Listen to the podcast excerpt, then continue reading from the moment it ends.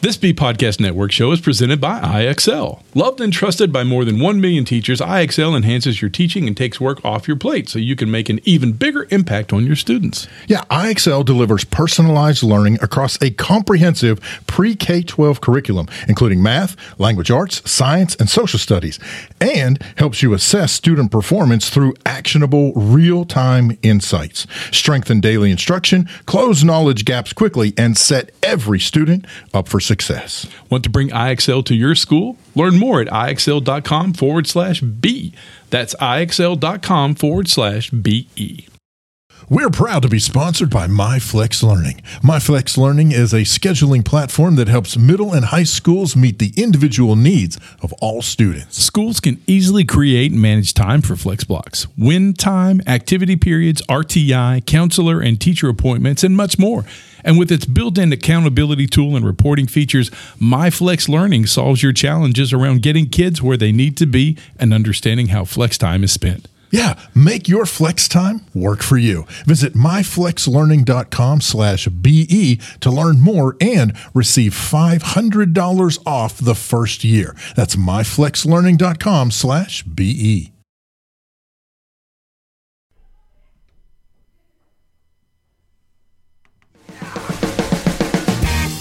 EduTech Guys Radio, radio.edutechguys.com. The opinions expressed on the site and this program are those of participants and not intended to and do not necessarily reflect the opinions of any specific educational entity, sponsor, company, state, or government agency. Hello and welcome to this episode of EduTech Guys Radio, brought to you by Southwest Arkansas Education Cooperative and Hope Public Schools, both in Hope, Arkansas. We want to thank CDWG for providing some of the equipment we use on the show. Good afternoon. I'm one of your hosts, David Inark. And I'm Jeff Madlock from Hope Public Schools. From Hope Public Schools. Because I moved my headphones around so I was going to listen to what's going on. We're messing with stuff here. And always messing with stuff. So Dr. Jim will be in briefly. He's actually in another meeting, so he's going to, once he gets things wrapped up there, he'll come visit with us. So we're going to talk to him today about a couple of things, developing a PLN, that's a professional learning network.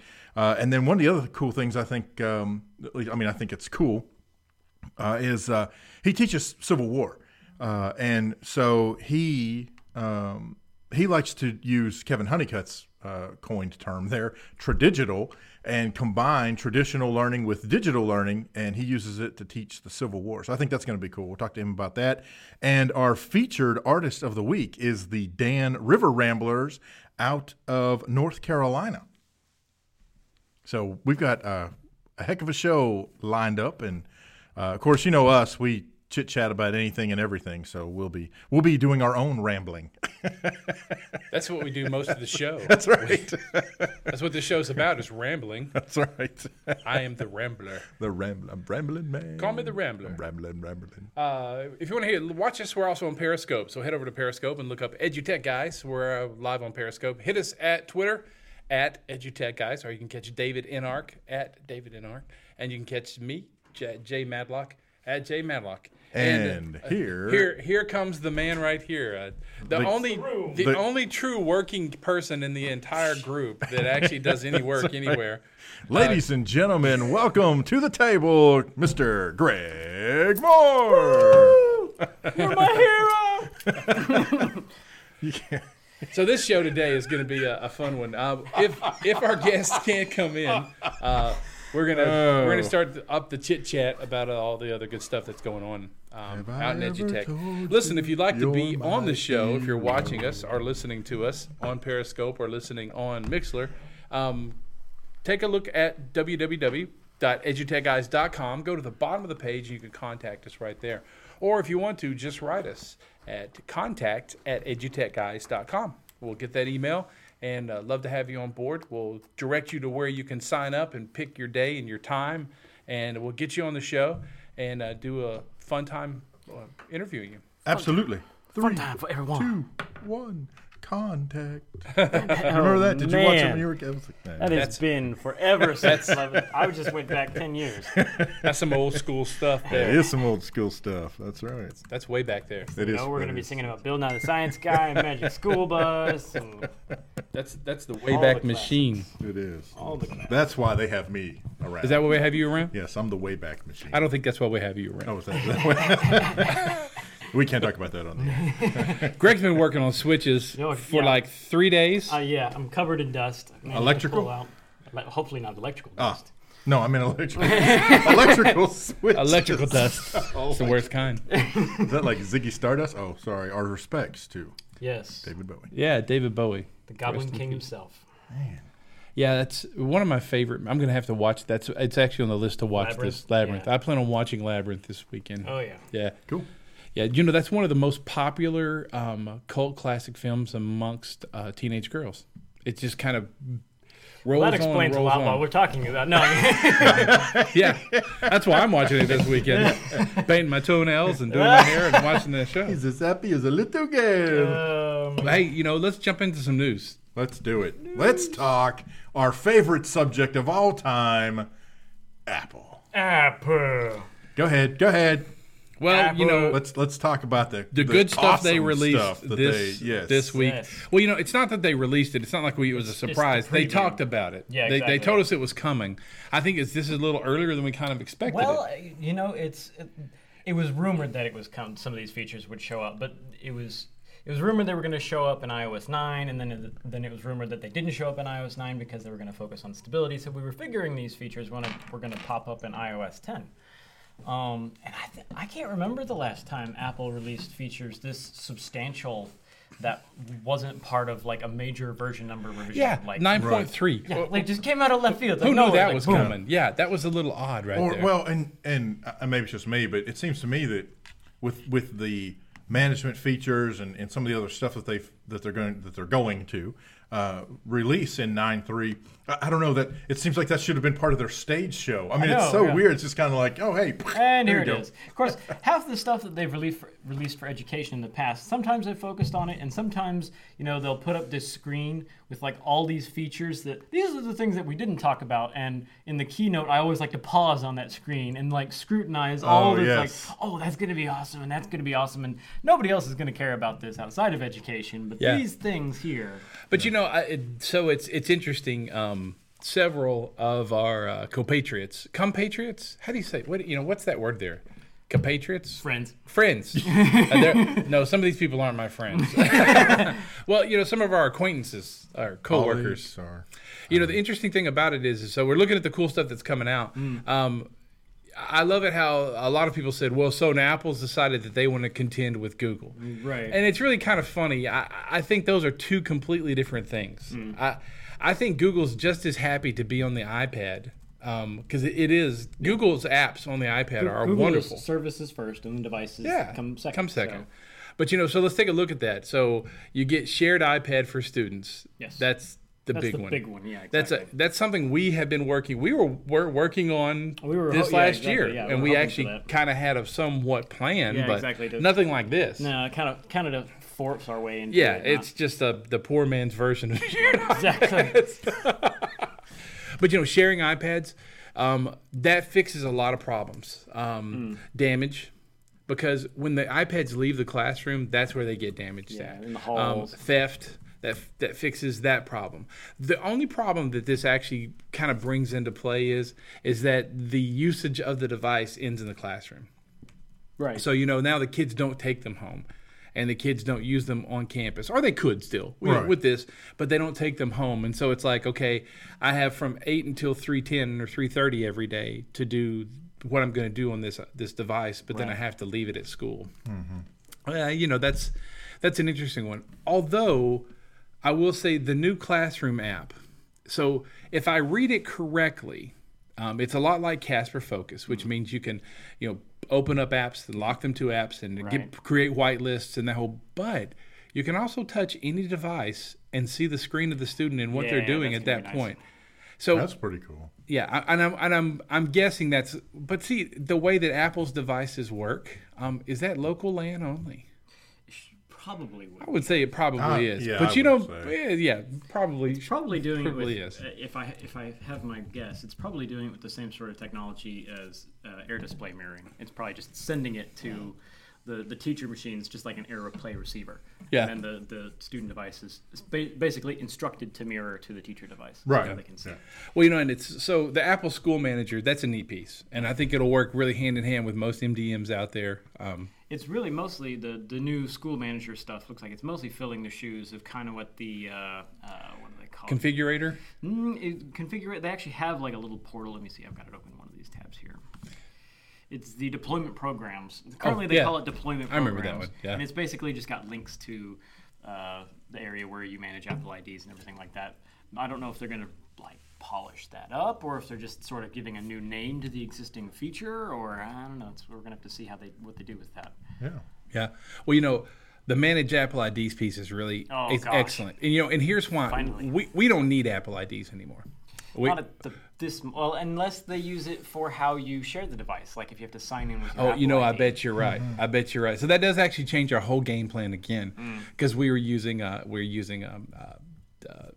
owned devices. Right. So exactly. Since that way we could just they would belong to the entity, we could just send apps to them that way and not have to worry about an Apple ID. But you're probably right. To do shared, you probably have to have it. But this looks like it's going to make it just ridiculously easy to create Apple IDs. I'm really curious how exactly, because you know we've sort of been burned before, not really burned, but you know Apple released a student Apple ID management piece. What was it? Gosh, like a year ago. And we were really excited whenever it was released, and whenever we actually got our hands on it, it was slightly disappointing just because of the logistics of the thing, because it sounded like you could create Apple IDs then like as an institution, and you could, but you had to send an email to the parent. The parent then had to click a link in that email to verify it. Then the parent had to go to a page and pick the student's email address and password. So you actually had to get all of you had to make sure you had up-to-date email addresses for all of your parents so that whenever it sent it out, that it would actually go somewhere. And then you had to make sure that you talked with all of your parents and said, oh yeah, please click this link so that your students could have an Apple ID. And then if the parents misspelled the student email address, it's going to be different. Or if they used something other than the school email address for students, if you're blocking other email domains inside the premises of the school district, then they can't get to verify the Apple ID, or they can't, if students have to receive some sort of information for the Apple ID for whatever reason at their email address, it's tied to it, they can't get there. It didn't work terribly well. There was too many places where it could break down, so it just never even got off the ground, at least not for us. Yeah, that I would guess probably they do still have. You know, now it's easier to create them, but I bet you it says now put in the parent's email and it will send them this link that they have to verify this and that whole thing. I don't know. The way it says easy. Managed Apple IDs, it says a new kind of ID for education. So it sounds like they've realized that, the previous thing we did with student Apple IDs wasn't working. Squirrels and bunnies. And it says managed Apple IDs are created and assigned by the school. So it sounds like the parents don't have to get into the whole process where they have to verify and check. Because that was a major logistical issue. I hope that's it. And I think it's going to be interesting to see how these new Apple released features affect current MDM providers, developers, for example, like Jamf, right? You know, and how that's going to affect their Casper suite, among the other things that they've got in terms of management, and they were taking care of some of those things, or I won't say taking care of. I mean, it wasn't exactly the same, obviously, they were helping in those areas where Apple was lacking in terms of some of the user interactivities and classroom management.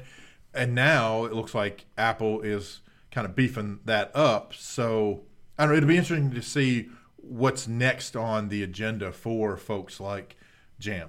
Well, they're certainly not going to get pushed out, because there's things that Apple isn't touching with this update, like you can't push apps through this portal. Mm-hmm. You can buy the apps, but you can't actually push them. The MDM still pops in there. You still got to have an MDM to do that. You still got to have an MDM to set preferences on the devices and that sort of thing. So Yeah, I think it might wind up replacing Casper Focus. Mm-hmm. But aside from that, I think it's going to be complementary to MDMs more than competing with them. Cool. Yeah, that sounds great, man. That's awesome. Sorry, everybody looks at me like I was like, I'm never going now. Did I do something? You're the one who said you want to talk about news. You're the taskmaster. You're the one who's supposed to keep us on task. Sorry, we're doing good. If you're watching us out there on Periscope, or if you would like to watch us on Periscope, download the Periscope app, go to the Periscope website, and look up EduTech Guys. You can check us out live right there. We're broadcasting out to the world through Periscope.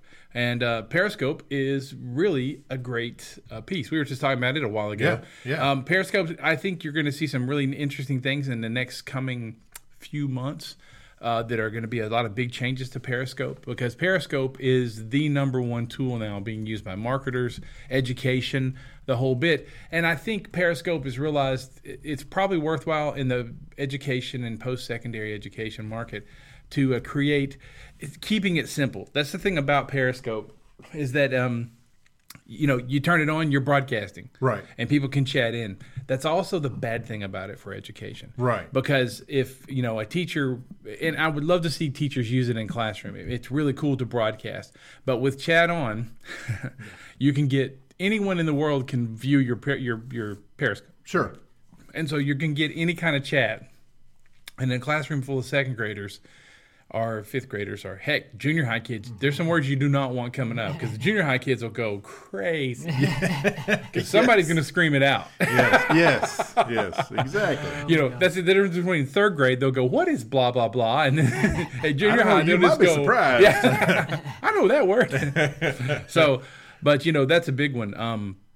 I think that's going to be a big one, and I think we'll see some stuff come out, like like a simple password, or if you don't have the link, you can't join your Periscope or something like that. Didn't they just release yesterday or day before? Now it shows up in line in Twitter whenever you're broadcasting. It does, yeah, because it is Twitter. Yep. Yeah, so it does show up in line. So that's pretty cool. That's a big one. I had to throw this one out on Twitter. It's interesting. I'll just tell the world. I deactivated my Facebook account, my personal Facebook account, because it was just too much noise.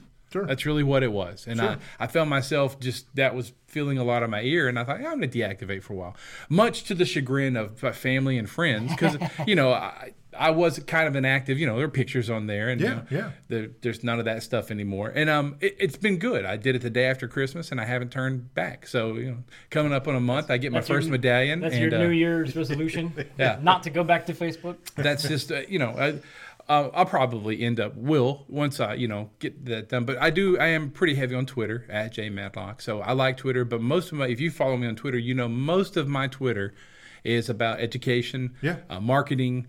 Things like that, music, pictures from gigs that I might play, or music that I'm listening to.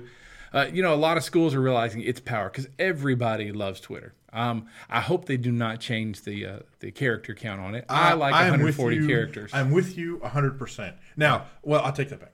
I'm with you 99%, or in my case, 249%, because I think it would be very helpful if they would expand it to about 240 characters rather than 140, just because 140 is very tight, and I just think, that would just lead to a little breathing room, not 10,000. Don't put a freaking paragraph or, But by the same token, I have to say, with them keeping it at that 140 characters that it's been forever, it really forces a lot of us, not all of us, obviously, but it forces a lot of folks to really get down to what it is they're trying to say. Right. Now to me, part of the issue is like when you put a link in. For example, when we tweet out stuff and we want to link radio.edutechguys.com, that sucks up because of all the stuff behind the scenes. Yeah. All of a sudden you lose half your characters just because. Right. Sure. So that, to me, that's where the problem. If links would not count against your count. I agree with that. I guess the reason I like it is because it's not supposed to be an RSS feed. Yeah. Because that's what an RSS feed is for. If you want to read more than 140 characters in an article, then get a feed reader. Right. Or just read the blogs. I think what I like about it is that this will make more people, just make them longer. So I would rather you link use Twitter to announce your blog or announce your post or your article or, you know, whatever you're trying to do instead of putting it all on there, because it's just going to bulk up the feed itself. Right. You know, the feed's going to get massive. And still, you can't. Twitter is beautiful because even at 140 characters, sometimes you only get, you know, that little bit of, you know, tiny little, you know, snippet. So you still have to bounce into it to see what it's about. You're still not going to get more than 140 characters on the feed, so you're wasting time there. Well, my thumb's getting tired. Well, and, you know, it's funny. Twitter supposedly, Twitter's thinking behind possibly expanding this is that what a lot of people have started doing is posting pictures of all the text that they weren't going to post. Which, in a weird sort of way, that's perfectly fine with me, because you know what? I'm not going to go look at the stupid picture of, you know, of your blog post or whatever. Now, if you link to it, sure, I might go read it. But, you know, I still have the option to not participate. And like you said, you know, they're still going to give you kind of that 140 character snippet with a, you know, read more tag there or whatever. So you could still skip it if you wanted to. But I just think it's funny that that's their response to the people posting pictures of text is, well, we're just going to let them type more. Right. Screw it. You know. Yeah. Well, I was leading into that today. These kids, some students decided to wake up one morning in Peel Schools. I don't know. That's at Peel Schools. That's the Peel School Board, P-E-L. It's a school board. So, a student wrote in a tweet, at Peel Schools, just in case you had absolutely no idea what the weather is like today, I thought I'd give you an update. And they took a picture of just, you know, massive snow and everywhere. And they were still having school. And the Peel School Board wrote back with, don't worry about me. I have a perfect view. Got one on my drive to work. My window blinds are up. Thanks. So, and it wasn't the only one. There was another one from a school in Canada, and one of the students wrote in, closed school, it's too cold to leave our houses, and the Toronto school board school system wrote back, what, it's -4 in January and in Canada, this is great, 2 words from years past, polar vortex. So, you know, don't poke the bear with a stick unless you want to get swiped in the face. That's right. Interesting. I thought everybody would like that one. It's a really good one. That is very cool. At the end of the day today, I have a new Google form, Google tip of the week. So I'll save it for at the end of the day. Cool. So. Yeah, we're still waiting for. Actually, I think. Did he try to come in? We're gonna see if we can get Dr. Beeghley on board. Dr. Beeghley. I can't hear anything. Oh, there you are. Yeah. Hey, can you hear us? Awesome. It's a little low. Okay. So I should plug in some headphones so I can hear what's going on here. Is that better? Yeah, I think that's better. Is that better? Can we hear you now? That's the question. Can we hear you? Yeah. I would hope so. Yes, absolutely. Well, since we've got you on, welcome to the show. It is awesome to have you here. Thank you so much. What are you guys doing? Quick, everybody plug in. We're having a little bit of technical issue here. Hang on one sec. We're good. Are you good? Can you still hear him okay? You are the EduTech guys. There you go. That's right. There. Yeah, he's... Is it yours clipping? Yeah, it's clipping a little bit. Got a little clippy there. Just give me a second. Give me a second. Hang on one sec. We're working out a little kink here. Fixing the clippy. I've got a clippy in my hair, and... it's... TMI. So, yeah, give us a sound check from your end.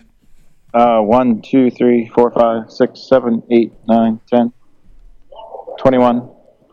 21. Sounds good. Blackjack! 4 and 7 years ago, our fathers brought forth in this continent a new nation. Awesome. There we go. Yeah, I would imagine you've pretty well got that memorized. Achieved in liberty and dedicated to the proposition that all men have taken. Awesome. All right, so cool. I'll tell you what. Why don't you introduce yourself to our listeners? Tell us who you are and kind of what you do and what you're doing. Well, hi. I'm Dr. Jim Beeghley. I'm an educational technologist in central Pennsylvania. And I run teachthecivilwar.com, so I talk to teachers all over and have a blog and website, share resources on essentially how teachers can integrate technology into the Civil War mostly, but also into social studies in general. Cool. Do a lot of work with teachers and showing them how to effectively use, like ditch the textbook kind of stuff, especially in social studies class, to use primary sources and videos and all kind of tools, because it doesn't have to be rote memorization of different things in class. Try to make it more engaging. Sure. Awesome, man. That was very cool. Yeah. One of the other things that I saw, you also discuss developing PLNs and actually you have a whole slew of things that you do. Yeah. In addition to that, I have sort of branched off. I do have my niche of the Civil War, but I love going around and talking to kids about digital citizenship. I don't call it digital citizenship. I call it virtual integrity. Okay. How do you be a good, you are what you like kind of stuff. It's what does that say about you, and would you, truly be yourself online, and what are the good things and bad things about that? And if you like a certain thing, what does that mean about you? What does that may or may not show about you? So I talk to a lot of kids, about those types of issues. I do a lot now. Lately, I've been working with a lot of teachers and individuals about building their digital brand. Yes. So who are you online? I'm here at the FETC conference right now, talking to a couple people, and it's like awesome. What is your brand? So if I wanted to say, hey, I want you, I really like you, and the conversation that we're having. A, where can I go find your stuff? A, and B, well, what are you about? Give me, like I just told you that I'm all about the Civil War kind of stuff. But the idea is that, what are you? Are you a Google guy? Are you an iPad guy? Are you, whatever, or girl? What would I hire you to come speak to my kids about, kind of thing? Right. So I help people do that kind of branding and website design for them, things like that. Yeah, man, that is awesome, man. So let's jump into professional learning communities. Okay. Wait, that's a hot topic always. Always. Yeah, always.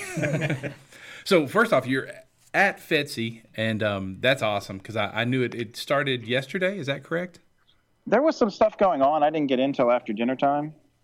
And, it's like I'm rooming with someone that I had followed on Twitter, so it's like I'd never met them face-to-face kind of thing. It's one of those, and I sit down and I'm having a meal with a bunch of people around a table, and all of a sudden it's like, oh, hey, I follow you on Twitter, and I follow you on Twitter. Yeah. So it's like, oh, that's really cool, because you just don't realize that you have – your learning network is global, and at the drop of a hat, I could be following someone in Australia or, literally my neighbor, and sharing resources and sharing learning together online. Yeah, exactly. So when you're talking to teachers and you're talking to students about building their professional learning communities, what are some of the high points, or what are some of those kind of key tick-off points that you really try to hone in on and help them understand, any of it, whether it's benefits, whether it's how-tos, that type of thing? Some of the things that I like to talk to teachers about for this is, like a lot of them are afraid to tweet something, but it's like, get your toes in the water. People will listen and people will follow. And it takes time. That's the other big one. It takes time. To build up a solid relationship with people and conversations. And, right. So find people that you think you're going to like. If you're I'm here at, FETC, and I grab, a dozen new followers or something. And so it's like, okay, I like, someone, Adam Bellows here and did a session this morning. So I like Adam. So who does he follow? What does he, who follows him is a good place to start. And I always show them like the Twitter search tools and how they can find resources for their classroom. And it's always I always call those networks, there are three stages. You're the lurker first. Right. I'm kind of looking, I'm watching. Hey, there's a good thing. I'm going to click on that link, and there's somebody telling me that they're having Cheerios for breakfast. Mm-hmm. So then I start to get to feel it out. Then I start to contribute. So I become a contributor, and then over time, as you continue to contribute, you become the expert. So if anybody sort of needs anything related to teaching the Civil War, they almost always tweet me now. Right. It's that sort of thing. I've been getting into, I'm also getting recognized for work in designing websites with WordPress. So it's like educators are contacting me for that. So it's like, but it takes time. And right. You can't be afraid to put yourself out there a little bit. Well, and I think really, to me, I think that's one of the biggest issues. And we've talked about this really in other contexts, but I think it still applies here too. I think a lot of times, I guess we're all afraid to look stupid, right? And so I think that's where that's why we're on the radio. So we don't look. That's so we don't look stupid. Yeah, we just sound stupid. No, but I really do. I think that's. I think there's this fear that we don't want to say anything or do anything that's going to make us look like we don't know what we're talking about. We don't know what we're doing. We shouldn't be in the profession we're in, that kind of thing. And I just, in my experience anyway, I think you honed in on one of the key things is time, over time, and little by little, you just do little bites, right? Like, so if you get someone to participate in an ed chat, and maybe, like you said, maybe they just lurk the first couple of times. But then, they see a question and they have an answer. And so they answer one time. And they weren't made to feel like an idiot. So it's kind of like, okay, that wasn't too bad, and then let it grow from there. But like you said, time, I think, is a huge thing. There's, we all see and hear about folks who are, these mega superstars on Twitter and these mega superstars on YouTube, and they've got millions of followers and blah, blah, blah. And people think that happened overnight. And it doesn't. It doesn't, exactly. Once you become, the more you do it. The other big thing is, and I learned this from Vicki Davis, who is at Cool Cat Teacher. Yes. Is to be consistent. So if you can even if you tweet one thing a day, you're being consistent and people can see you coming through once a day at least, and looking at it, just so even if you're just in there and being aware of what's going on. I use TweetDeck. I love TweetDeck. Yeah, I do too. We're using it as we speak. Yeah. Yes, I know you are.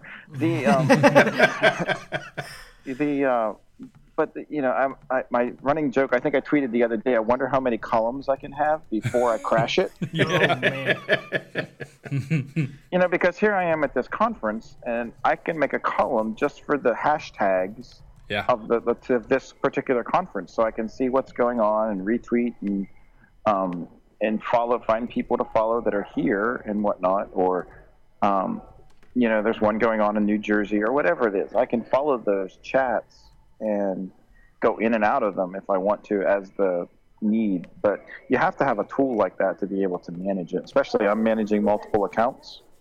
So yes. TweetDeck is an easy way to be able to do that. So I have a question you can probably help us out with. What are the current hashtags for FETC this year? Is it just FETC or is it FETC 2016? No, it's just FETC, yeah. Okay, cool. Because I just created my column. So, so I have a question. So personal learning community, do you think it can get too large? You get too many people running too many streams so that you get yourself overwhelmed? There's just too much noise? Yes, I totally, and others will disagree with me. And I have friends who, they follow thousands and thousands of people and they have thousands and thousands of followers. And then I think you need to really hone in on those that you really want to learn from and follow those. And I have a column in my TweetDeck of those people that I never want to miss anything that they tweet, so that I have those resources available to me. And there are others that would disagree with me because you've got to be able to filter out the noise because you don't have the time to sit there and watch it go through. So learning how to do it and learning how to quickly find the information that you need is essential to surviving in a world where you could quickly drown in noise, as you called it. Right. Yeah, absolutely. So you said that, just jumping back a moment, you said that you're hosting WordPress sites Who are you hosting those through? Are you just doing it through WordPress.com, or are you hosting them with? No, I do self-hosted. Okay. I use SiteGround or Bluehost. Okay. Oh, okay, cool. Yeah, Bluehost is a really good company too. Yeah, I really like their stuff. So I helped design them from the ground up. Yes, can you go out and get a free Weebly site? Yep, I can have that. You can have that up and running in less than 10 minutes. But do you ever want to do e-commerce? Do you ever want to do something? What happens if Weebly goes out of business?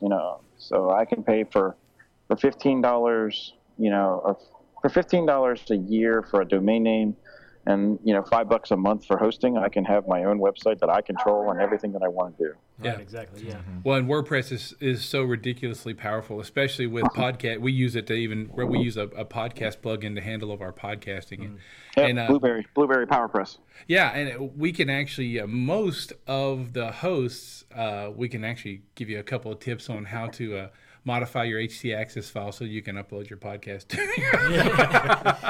So yeah, but Blueberry is one of the best ones out there. Yeah. That's so really again, it's like I'm talking to a guy here, and it's like, well, tell me where your stuff is.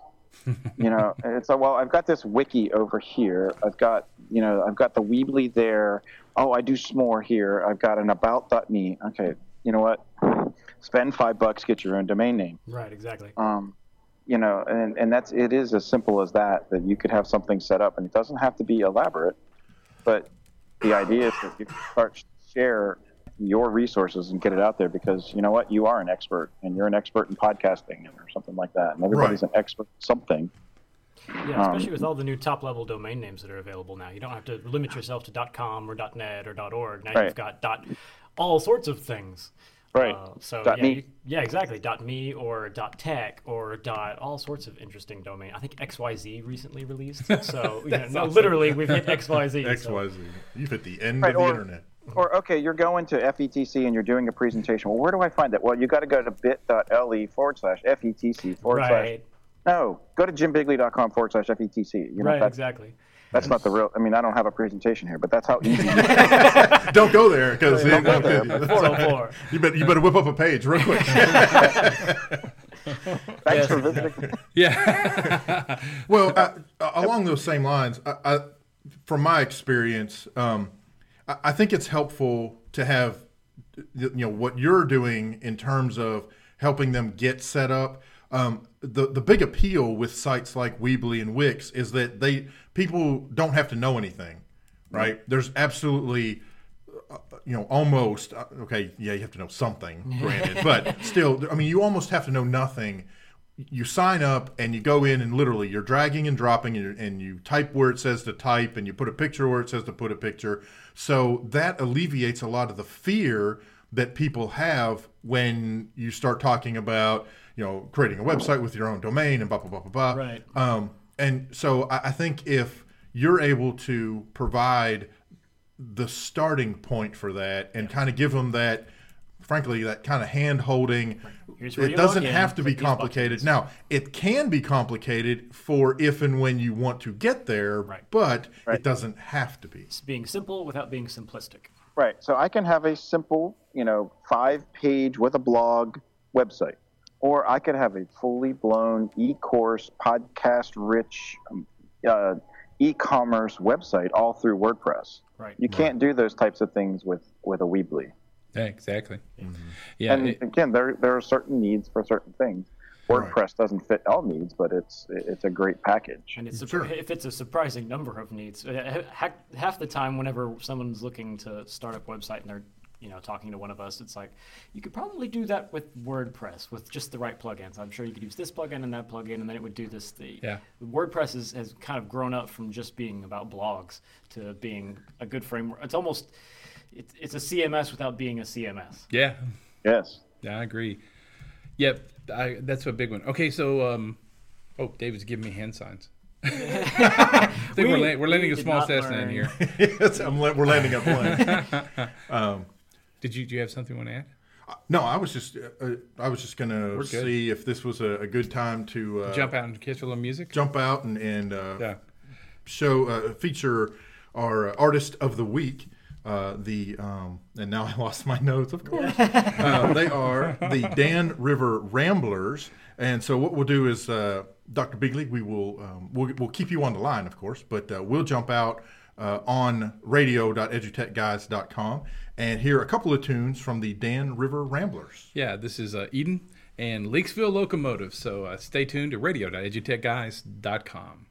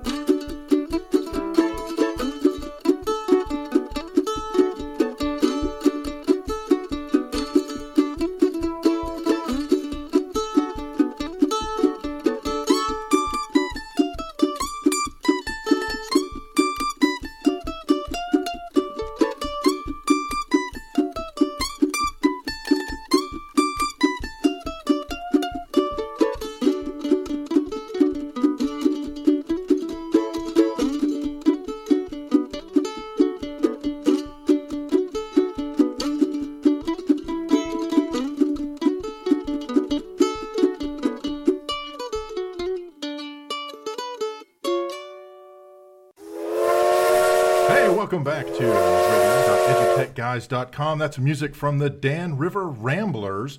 And we heard Eden and Leakesville Locomotive. And I hope you enjoyed listening to those guys from North Carolina. They're a bluegrass and old-time music band. And according to their SoundCloud page, if you like the band on Facebook, they will send you a free jar of moonshine. Now, don't hold me to that one way or the other. I'm just saying, if you go to their SoundCloud page, it says, like us on Facebook, we'll send you a free jar of moonshine. That's how you know it's quality blue. That is the hallmark of the real stuff, man. So that is the Dan River Ramblers. And you can follow them on Twitter. And oh my gosh. And they are at The Skimmers. At TheSkimmers. They are at The Skimmers. So there you go. All right. Now we're back with Dr. Jim Beeghley. I'm assuming, or maybe I shouldn't assume. I'm assuming you're not taking down some moonshine there at Betsy's. So. No, not today. Maybe later. Maybe later. That's right. So, yeah, welcome back. You're listening to radio.edutechguys.com. We're talking to Dr. Jim Beeghley from FETSE. In Orlando. Is it nice and warm out there? It's in the mid-50s. Oh, it's warmer than home, so yeah, that's nice. Not bad, but that's a little chilly. So let's jump into one of your true passions. What is your true passion? What is my true passion? My kids? No. Your kids? Ditto, yeah. Yeah. My passion is teaching people how to teach the American Civil War. That's awesome. And, awesome. In 2008, I did my doctoral research on how teachers use technology to teach the American Civil War. And back then, the number one resource was Ken Burns' video documentary on the Civil War.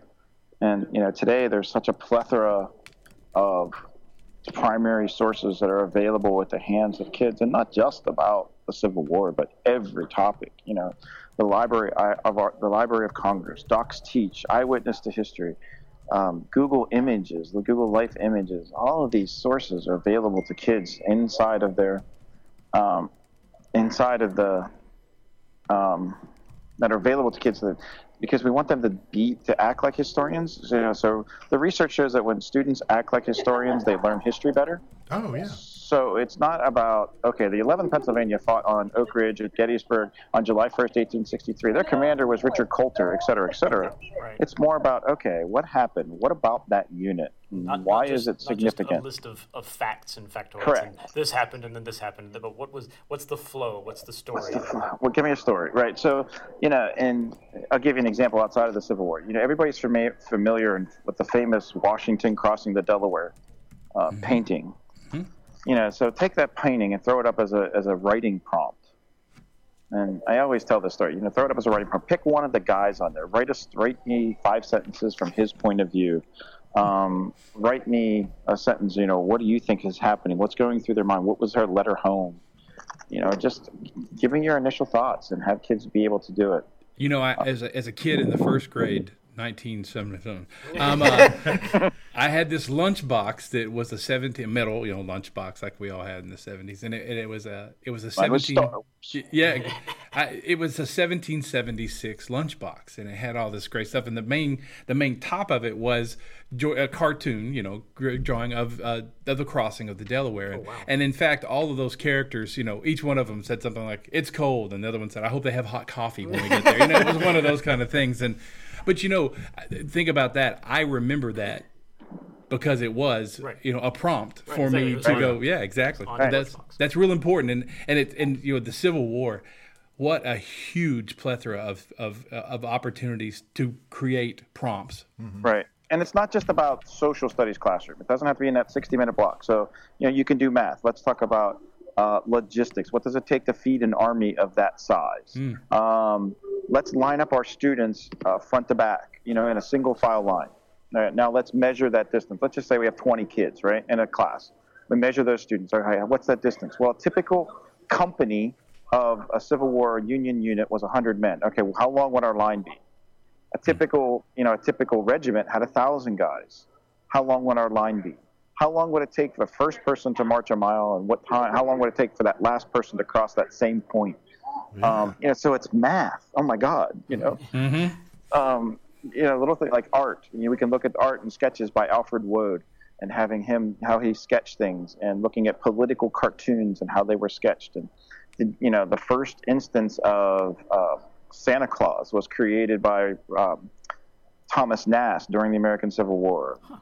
Yeah, little things like that to get kids get engaged in doing these things. So it's really just changing the way they do it. Another thing that I've been doing with kids lately is showing them how to colorize old photos. So if you go to the Library of Congress and you download an image, now you have to get the TIFF version, the TIF, tagged encapsulated file format. They're huge. I mean, they're like 50 to 100 megabytes. Yeah. But what that does is it allows you to zoom in on the image so it doesn't get pixelated. And then you load it into a program. I use GIMP because it's free, GIMP. Mm-hmm. Yes. It's Photoshop for free. Yeah, exactly. And and then start layering on colors onto these old photographs. So again, it's not about, and it could be for any photograph from history. I mean, you can pick Albert Einstein, you can pick Abraham Lincoln. I don't care. Right. It's the story. Why did you pick the colors for that particular uniform or that particular person, and let's learn his story. And it's much more meaningful than to just say, oh, that's Albert Einstein. I'm going to do I did this or whatever it was. Like you said, the rote memorization doesn't work. You cram, you exam, you forget. So this way it gets kids to be engaged in doing history and learning about it a little bit differently and getting them interacting with these primary sources in ways that previously were not possible. Right. Okay. So taking that concept, let's say colorizing a photo of, let's just say it's a Union soldier that they find. So mm-hmm. Is part of the lesson then also having them research what their uniforms look right. like based on the histories that we have and that type of stuff? Yeah, that's correct. So, what would like a 1/14th New York would have a completely different uniform than the 11th Pennsylvania that I just mentioned, because they were a Zouave unit, and Zouaves had different uniforms, and they were different colors. I just did one recently. It was, I forget the guy's name. Oh, John Surratt. There's a famous picture of John Surratt, who was indicted or was thought to be a conspirator in the assassination of Abraham Lincoln. Oh.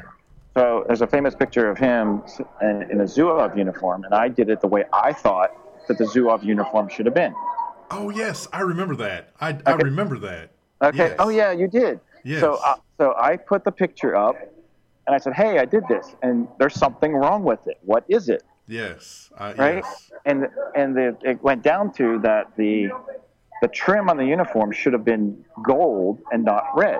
And the reason for that was he was part of the Papal Zouaves, and their uniform was yellow. So you learn little things, and it just takes you down different rabbit holes.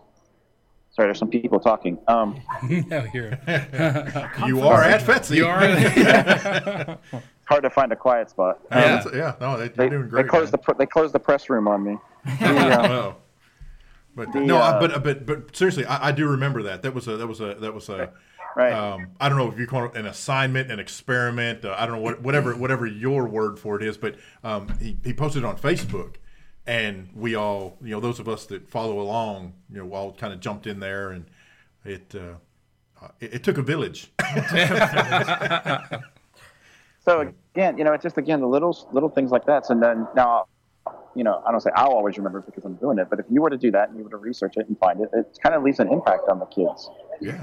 And so even with these, I've been doing this, since 2007 or something, 2008. You can go on to the Library of Congress and get these high-resolution images. And I mean, if you've ever taken a JPEG or you've ever taken something, you try to zoom in on it, it gets all green, pixelated, you can't see. Right. If you go to the Library of Congress and get these high-resolution images, you can zoom in on them and find them and look at them and examine them at high detail. Mm. So you can start to see little pieces that are hidden in the background and foreground and start to, oh, my goodness, there's a, whatever sitting on the ground. Right. Why would that be there? Why would that be there? Yeah. Little things like that that just say, oh, that's so cool. Music. There's lots of videos out there on YouTube, Civil War era bands like the Second South Carolina String Band. Mm-hmm. All right, let's talk about the lyrics of these songs and what did it mean. David Kincaid, I always do this when I do presentations. David Kincaid sings a song called We'll Fight for Uncle Sam. He's the Irish volunteer. It's an Irish song. So he does a song that's called We'll Fight for Uncle Sam. And that song is actually based off a drinking song called Whiskey in a Jar. If you're Metallica fans, maybe you've heard of it. Metallica actually does a version called Whiskey in a Jar, but the original one, I was watching PBS one night, and this group called the Dubliners was on, and they started singing this song. I'm like, that sounds familiar. Well, and you can actually go out on the Library of Congress website and see that We'll Fight for Uncle Sam was... made based off of the drinking song Whiskey in a Jar. So what would a bunch of Irish soldiers why would they take an Irish drinking song and turn it into a rallying song for the Civil War? So little things like that gets them to be able to do it. You've got our interest peak. Now we're going to have to go find out why. I'm taking notes. I need to know why. I've got to go find out why. What's another? I do a lot with Google Earth. Google Earth's an easy one. Google Maps.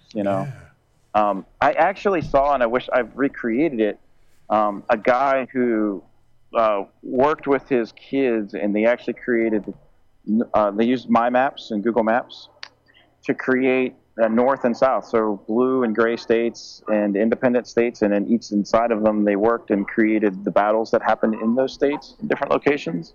Nice. So, you know, just adding different layers to a Google map, I'm like, that was cool. Yeah. Yeah. That is very cool.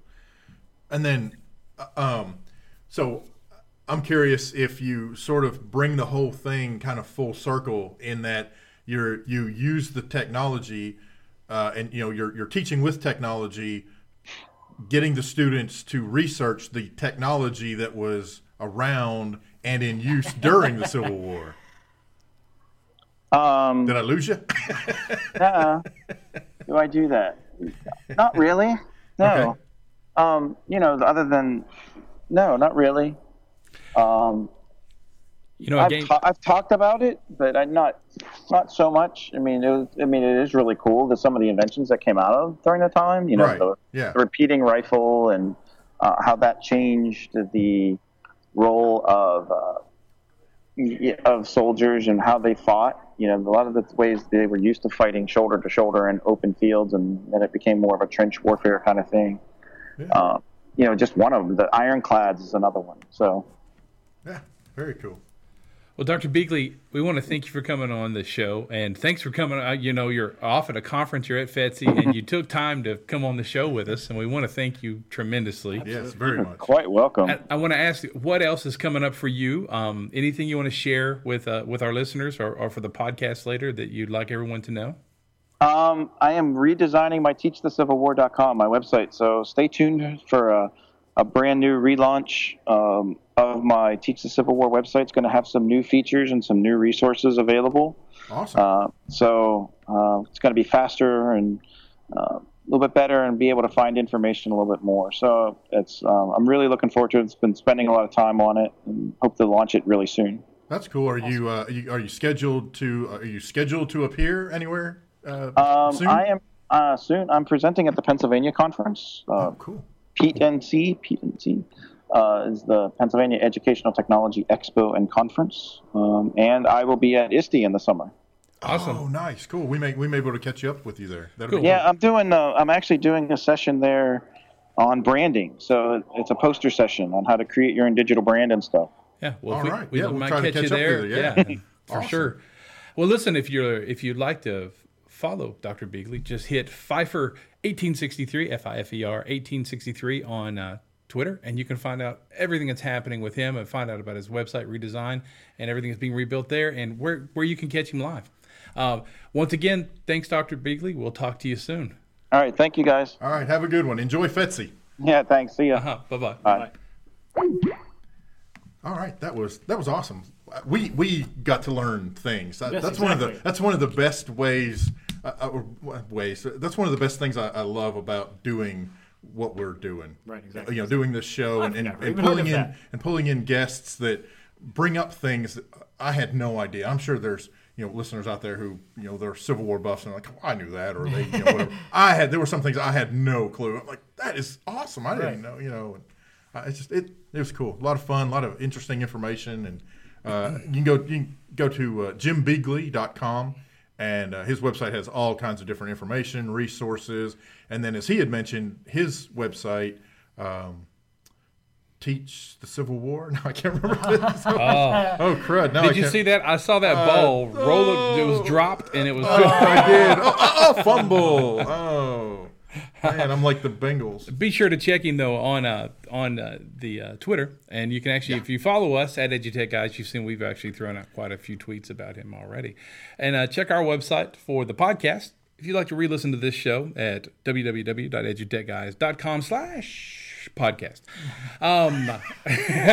That's an extended italicized slash, in case you didn't pick up on that. We're going to gonna get ready to wrap up here, but I want to throw out some stuff here. I'm going to back up now. It's getting a little hectic here on the Wednesday afternoon. Want to throw out some really quick stuff. We want to thank again our featured artist this week, the Dan River Ramblers.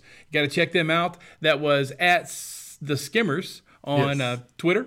And if you check them out on SoundCloud. SoundCloud, and they are Dan River Ramblers .soundcloud. On SoundCloud, and also hit their Facebook page, because if you like them, they're going to send you some moonshine. That's what they say. That's what they say. So also, January 28th and 29th, we will be coming to you live from the Wyndham in North Little Rock at the Arkansas Conference of Technology, which is a new conference that's just been started by one of our fellow technology ed tech people here in the state of Arkansas. Yeah. Daryl Parks. He is with, I forget what school Daryl's at. I'm sorry, that's terrible. But Daryl Parks is has single-handedly put this together, and it looks very like much. A very, very good conference. Very Hoxie. And a very, very good price for all those. If you're listening and you are a tech in Arkansas, you can be a tech from anywhere. You can still register, I think, and through the end of this week. I think the hotel, the Wyndham itself is sold out, but the DoubleTree, which is right across the river, he is working on getting some rates there, but it's still pretty cheap. That's where I got our rooms at. So, but the EduTech guys will be coming to you live from the Arkansas Conference of Technology. We'll be broadcasting from there like we did at AESA and like we did for Corwin. Yeah. So if you want to tune in, that will be 6-7 hours a day. We'll be bringing you all the presenters and anyone that wants to stop by the booth and have a talk. Absolutely. Yeah. The oh, never mind. Sorry, David. Sorry, I distracted him. That was my bad. My conversation. Bad. Way to go, David. Okay, it's all cool. So it's all cool. I had one last thing. I had a Google tip for the day. That's what I was indicating. Oh, that you're doing. Yeah. One of my favorite websites. I'm not very good at charades. One of my favorite websites is alicekeeler.com. alicekeeler.com. I followed her for a long time. She's on Twitter. It's Alice Keeler, at Alice Keeler, AliceKeeler. She puts up a lot of stuff with Google Apps for Education. This is a really neat one, and it's when you want the students to be able to submit a drawing or their work, per se, and an answer. You can't actually do that inside Google Classroom. Oh. But you can create your piece, just normal, like a paragraph text, and then ask the students to open draw, do their piece, and then publish it to the web, and then post as the answer their web link. Ah, okay. And the cool part about it is once you do that, you can actually go into the spreadsheet, because all the answers come in a spreadsheet, and you can actually take the column that you'll find that has the link to it, and then put in the formula equals image in parentheses for that column, and it will populate the picture in the actual column. So you've actually got the pictures that they in the spreadsheet. Then you can just resize that to see all the answers there inside the spreadsheet. If you want to check it out, I'm about to tweet it out on EduTech, guys. That's just point your browser over to alicekeeler.com and take a look at it. It's a great one if you're looking to let the kids draw and maybe show their work in a math problem or a flow chart or whatever you want them to do. It's a pretty neat little piece. Yeah, that's very cool. Wow. Awesome, man. Well, Jeff, that's a great find, man. That's you just bumfuzzled us. It's amazing. It's cool. I'm not that special. You're special. Touché, sir. Touché. And with that, we are just about out of showtime. We're out of showtime. So I guess we will wrap things up. We appreciate you listening. Yeah. Hey, listen, check us out on the web, www.edutechguys.com. You can always listen to us here at radio.edutechguys.com, which will take you to the Mixlr site where you can listen to all of our shows and the past archives. You can always head over to the website and hit the podcast. Catch us on the Twitter at edutechguys. I'm Jeff Madlock. I'm Greg Moore. And I'm David Henderson. We'll see you later.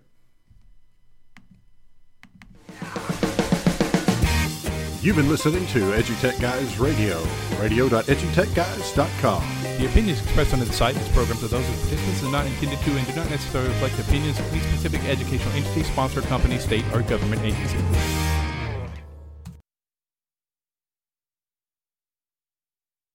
There are lots of solutions out there for giving students what they need when they need it. But do they actually do all those things? You need flexible time. When added into your master schedule, flex time enables students to get extra help or intervention, meet with teachers, make up work, get physical exercise, and try new enrichment offerings. If you're thinking of giving it a try, check out MyFlex Learning, which unlocks the benefits of flex time without the common challenges. Its intuitive design and SIS integration makes implementation and training a breeze. Make your flex time work for you. Visit myflexlearning.com/BE to learn more and receive $500 off your first year. That's myflexlearning.com/BE. Do you want to save time on prep work? Increase achievement for all student populations? Reliably meet Tier 1 standards? You can do it all, but don't waste another minute. Head straight to iXL.com/BE to learn how iXL's research-proven teaching and learning platform can help you achieve all these goals. That's iXL.com/BE.